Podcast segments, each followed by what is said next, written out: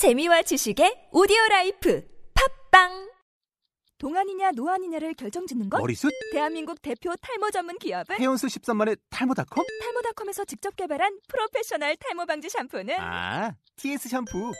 늘어진 두피 모공을 꽉! 단 한 올의 모발까지 꽉! 사용할수록 풍성해지는 나의 모발. 이제 탈모 고민 끝!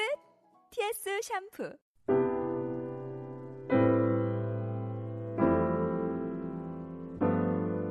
오늘의 본문은 요한복음 9장 35절로부터 41절까지입니다. 말씀은 심우진 목사님께서 전해 주시겠습니다. 사랑하는 교우 여러분, 오늘 성경의 말씀은 은혜를 아는 이에게 더 큰 은혜를 주시는 주님에 대해서 기록하고 있는 말씀입니다. 예수님께서 나면서부터 맹인이었던 이의 눈을 뜨게 하시자 예수님을 미워했던 유대인들은 이 놀라운 기적을 받아들이기가 어려웠습니다. 그래서 이 기적의 사건이 말하고 있는 그 예수님의 진면목을 알려고 하기보다는 윽박을 지르고 압력을 행사해서 이 놀라운 사건이 마치 없었던 일처럼 이렇게 덮고자 하는 그런 시도를 했습니다. 그들은 치료를, 이 치유를 받은 사람과 그의 부모를 불러서 신문을 하고 위협을 하고 또 사건을 축소하고자 그렇게 했습니다. 하지만 주님의 놀라운 능력과 그 큰 은혜를 경험했던 사람은 유대인들의 회유와 협박 앞에서도 아주 당당하게 자기 자신의 생각을 밝히며 자신을 치유해 주셨던 주님을 변호했습니다. 하나님이 죄인의 말을 듣지 아니하시고 경건하여 그의 뜻대로 행하는 자의 말을 들으시는 줄을 우리가 알지 않습니까? 창세 이후로 맹인으로 난 자의 눈을 뜨게 하였다 함을 듣지 못하였으니 이 사람이 하나님으로부터 오지 아니하였으면 아무 일도 할 수 없었을 것입니다. 그 자신 위협을 당하고 있는데 아주 당당하게 이 협박 앞에서 주님을 변호했습니다. 그 결과 어떤 일이 벌어졌냐면 그 사람은 이 예수님을 미워하는 사람들한테 모욕을 당하면서 추방을 당하게 됩니다. 의를 지키다가 속직 유력자들에게 미운 털이 박히고 또 따돌림을 당하게 된 것이었습니다. 그리고 이 소식을 들으신 예수님께서 그 사람을 찾아오셨습니다. 예수님께서 의의 편에 섰다가 의리를 지키려고 하다가 따돌림을 당하게 된 이를 아주 따뜻하게 만나주시고 그에게 내가 인자를 믿느냐 하는 질문을 하셨습니다. 내가 인자를 믿느냐 하는 이 질문은 그 시대의 사람들이 오실 예, 메시아를 기다리고 있는데 그래서 다 사람들이 그 메시아가 오신다는 사실을 알고 있었는데 그 메시아를 믿느냐 하는 그런 질문이었습니다. 이에 이, 이 그 예수님께 치유받은 이 사람이 예수님께 주여 그 오실 메시아가 그 인자가 누구십니까? 제가 그분을 믿고 싶습니다. 이렇게 이야기를 했습니다. 그러자 예수님께서는 예수님을 위해서 고난받기를 주저하지 않았던 이 사람에게 바로 자신이 그 오실 메시아이심을 아주 밝히 드러내셨습니다. 오늘 성경 말씀을 보면 네가 그 사람을 만났고 네 앞에 있는 사람이 바로 내가 그 사람이다. 이렇게 비밀을 이렇게 밝혀 보여주시는 말씀을 우리가 알 수 있습니다. 그리고 이 말씀을 듣자 이 사람이 아주 놀라운 응답을 합니다. 그 말씀을 듣자마자 예수님께 엎드려서 내가 주님을 믿습니다. 이렇게 아주 놀라운 고백을 하는 장면을 우리가 읽을 수 있는 것입니다. 여러분 이 이야기가 얼마나 귀한지 모릅니다. 예전에 장님이었던 사람이 있었습니다. 그리고 그 사람은 처음에 그 육신의 구원을 받았습니다. 그런데 유대인들의 위협에 그 시험에 굴하지 않고 당당히 주님을 증거하였더니 예수님께서 그 사람을 한 번 더 만나 주시고 주님을 알게 해주시고 주님을 깨닫게 해주시고 영혼의 구원까지 받는 이전보다 더 큰 은혜를 그 사람에게 베풀어, 베풀어 주셨던 것, 것을 우리들에게 알려주고 있기 때문입니다. 사랑하는 교우 여러분, 오늘날 많은 사람들이 은혜를 받고도 주님의 은혜를 잊으면서 또 그것을 아무것도 아닌 것처럼 치부하면서 살아가는 경우가 많이 있습니다. 육신의 어려움이 생기면 사람들이 주님께 나오게 됩니다.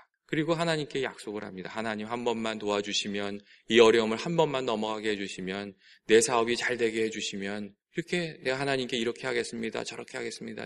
많은 약속을 합니다. 그런데 어려운 문제가 지나가고 문제가 해결되고 나면 그 약속을 지키고 주님과 의리를 지키는 사람이 그렇게 많지 않다는 겁니다. 이런저런 핑계를 대거나 그냥 어떻게 하다 보니까 문제가 해결되었다고 얘기를 하거나 또 사람들이 그 일이 어떻게 됐어? 그러면 아, 그거 주님이 도와주셔서 그랬지. 이렇게 얘기해야 되는데 그게 아니라 아, 그냥 그렇게 됐어. 주님을 탁 드러내야 될 자리에 그냥 은근슬쩍 넘어가고 마는 그런 경우가 많이 있다는 겁니다. 이 은혜도 모르고 사실 어떻게 생각하면 도리도 모르는 사람이 많다는 이야기입니다. 문제는 그렇게 하기 때문에 더 깊은 주님에 대한 암과 더 깊은 깨달음과 하나님이 베풀어 주실 더 큰 은혜의 자리에는 나아가지 못하게 되고 만다는 그런 안타까운 경우가 많이 있다는 그런 말씀입니다. 하나님께서 때때로 우리들에게 자기 자신을 드러내십니다. 말씀을 읽는 중에 자신의 뜻을 드러내시기도 하시고, 사람들을 통해서 알리시기도 하시고, 또 우리가 피할 수 없는 여러 가지 사건을 통해서 하나님의 뜻을 알리시고, 또 그 일을 가지고 막 씨름을 하면 살아계신 하나님을 우리들에게 이렇게 증거하십니다. 그리고 하나님께서 이렇게 자기의 뜻을 이렇게 드러내실 때 거기에 대한 두 가지 반응이 늘 있습니다. 하나는 하나님의 뜻에 내가 맞추는 겁니다. 그것이 내가 원하던 것이든 아니던 것이든 손해가 닿은 일이 되든 그 말씀에 어떻게든 나 자신을 맞추려고 하는 겁니다. 그 말씀에 순종하려고 하는 거고 그 말씀대로 살아가려고 하는 겁니다. 또 다른 반응이 있는데 그건 뭐냐면 하나님께서 계속 말씀해 주시고 사인을 주시는데 하나님의 뜻을 외면하고 더 나아가서는 그게 아니라고 부정하는 겁니다. 어떤 때는 하나님의 뜻에 대적하는 겁니다. 하나님 왜 그러십니까 나한테? 이렇게 하는 겁니다. 그리고 이에 대한 결과가 아주 명백합니다. 하나님의 뜻을 따라가고 하나님의 뜻에 나를 자꾸 맞추려고 하고 내 매연은 내 생각과 달라도 내 생각을 바꾸려고 하고 누군가에 대한 태도를 바꾸려고 하고 이렇게 하나님께 자꾸 맞추면 마음이 점점 밝아지고 그리고 인생이 밝아지고 그 영혼에 힘이 생기는 것에 대한 반면에 하나님의 뜻을 외면하고 자꾸 그것을 이렇게 피해 다니면 점점 마음이 어두워져서 영적 소정, 소경이 되고 만다는 것입니다.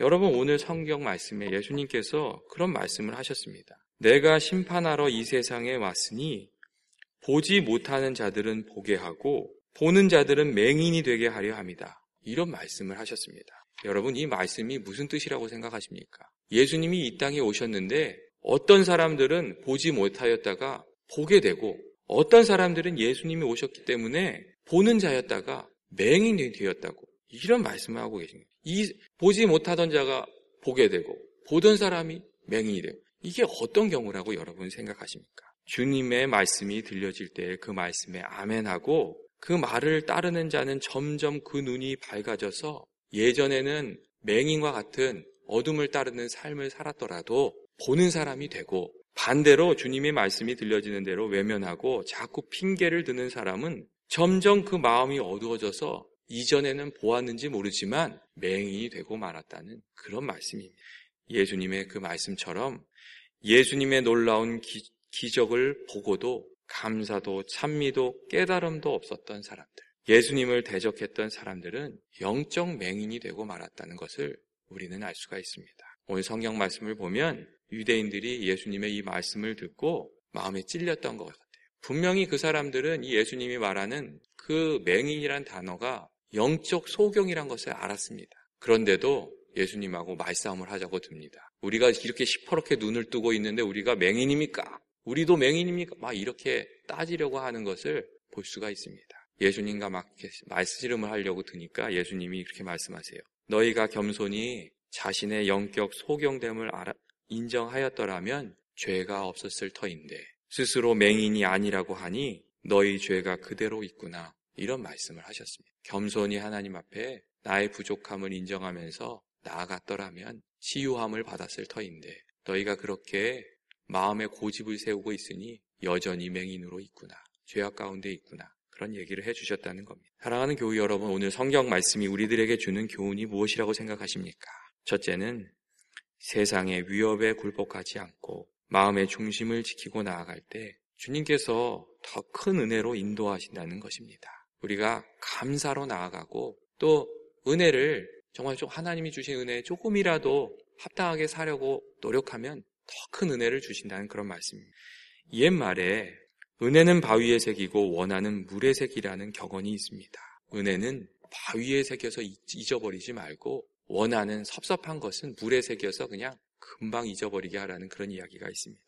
그런데 많은 이들이 은혜는 쉽게 잊어버리고 섭섭한 마음만 마음속에 가득 채운 채 살아가기 때문에 이웃과도 화목하지 못하고 또 하나님과도 그 관계가 가까워지지 못한다고 저는 생각합니다. 주신 은혜에 감사하면서 요셉과 같이 다니엘과 같이 위기 속에서 세상과 타협하지 않고 주님을 증거하면서 감사하면서 우리의 중심을 지키면서 나아갈 때 하나님께서 더 큰 은혜를 베푸실 것이라는 것입니다. 또한 둘째로 오늘 성경 말씀 가르쳐 주신 게 있습니다. 그 뭐냐면 유대인들처럼 마음이 삐뚤어지지 않도록 우리 마음을 잘 다스리면서 살아가야 된다는 것입니다. 예, 사람들 중에 마음이 삐뚤어지기로 결심한 분들이 있는 것 같습니다. 그분들은 아무리 선한 것을 보아도 아무리 큰 은혜를 받아도 그것을 자기 것으로 잘 하지 못합니다. 선물을 주면 기뻐해야 되잖아요. 근데 이걸 무슨 의도로 나한테 주는 거야? 이렇게 되면 커뮤니케이션이 안 되는 겁니다. 누가 나를 섬겨주면 감사하고 나도 섬겨야 되잖아요. 근데 마음이 삐뚤어져서 이 사람이 나한테 왜 이러는 거야? 이러면 문제가 복잡해지는 겁니다. 우리가 마음을 선하게, 긍정적으로, 밝게 지키면서 살아가는 것이 중요하다는 말씀입니다. 주님의 뜻을 우리가 네, 생각하면서 저 주님의 뜻에 우리 자신을 맞추면서 살아갈 때 저는 우리들의 삶이 점점 밝아지고 하나님이 주시는 풍성한 은혜 가운데 더 큰 감사를 드리면서 이렇게 살게 된다고 확신합니다. 이번 한 주간 마음을 잘 다스리면서 감사로 승리하시는 모든 연합의 교우들이 되시기를 주님의 이름으로 축원드립니다. 같이 기도하시겠습니다. 사랑이 많으신 하나님 아버지, 오늘도 하나님의 말씀으로 저희들의 길을 밝혀주시니 감사합니다. 저희가 먼저 주신 은혜를 늘 생각하며 감사함으로 살아가게 하여 주시고, 아버지, 그 은혜에 부끄럽지 않은 사람이 되게 해주시길 원합니다. 세상에 타협하지 않게 해주시고, 세상 앞에서 오히려 주님의 은혜를 담대하게 증거하면서 사는 사람들이 되게 해주시고, 늘 저희들의 마음을 주의 성령으로 지키면서 살아가게 하여 주시옵소서. 오늘 하루도 주의 말씀 가운데 승리하는 우리 모두가 되게 하여 주옵소서. 예수님의 이름으로 기도합니다.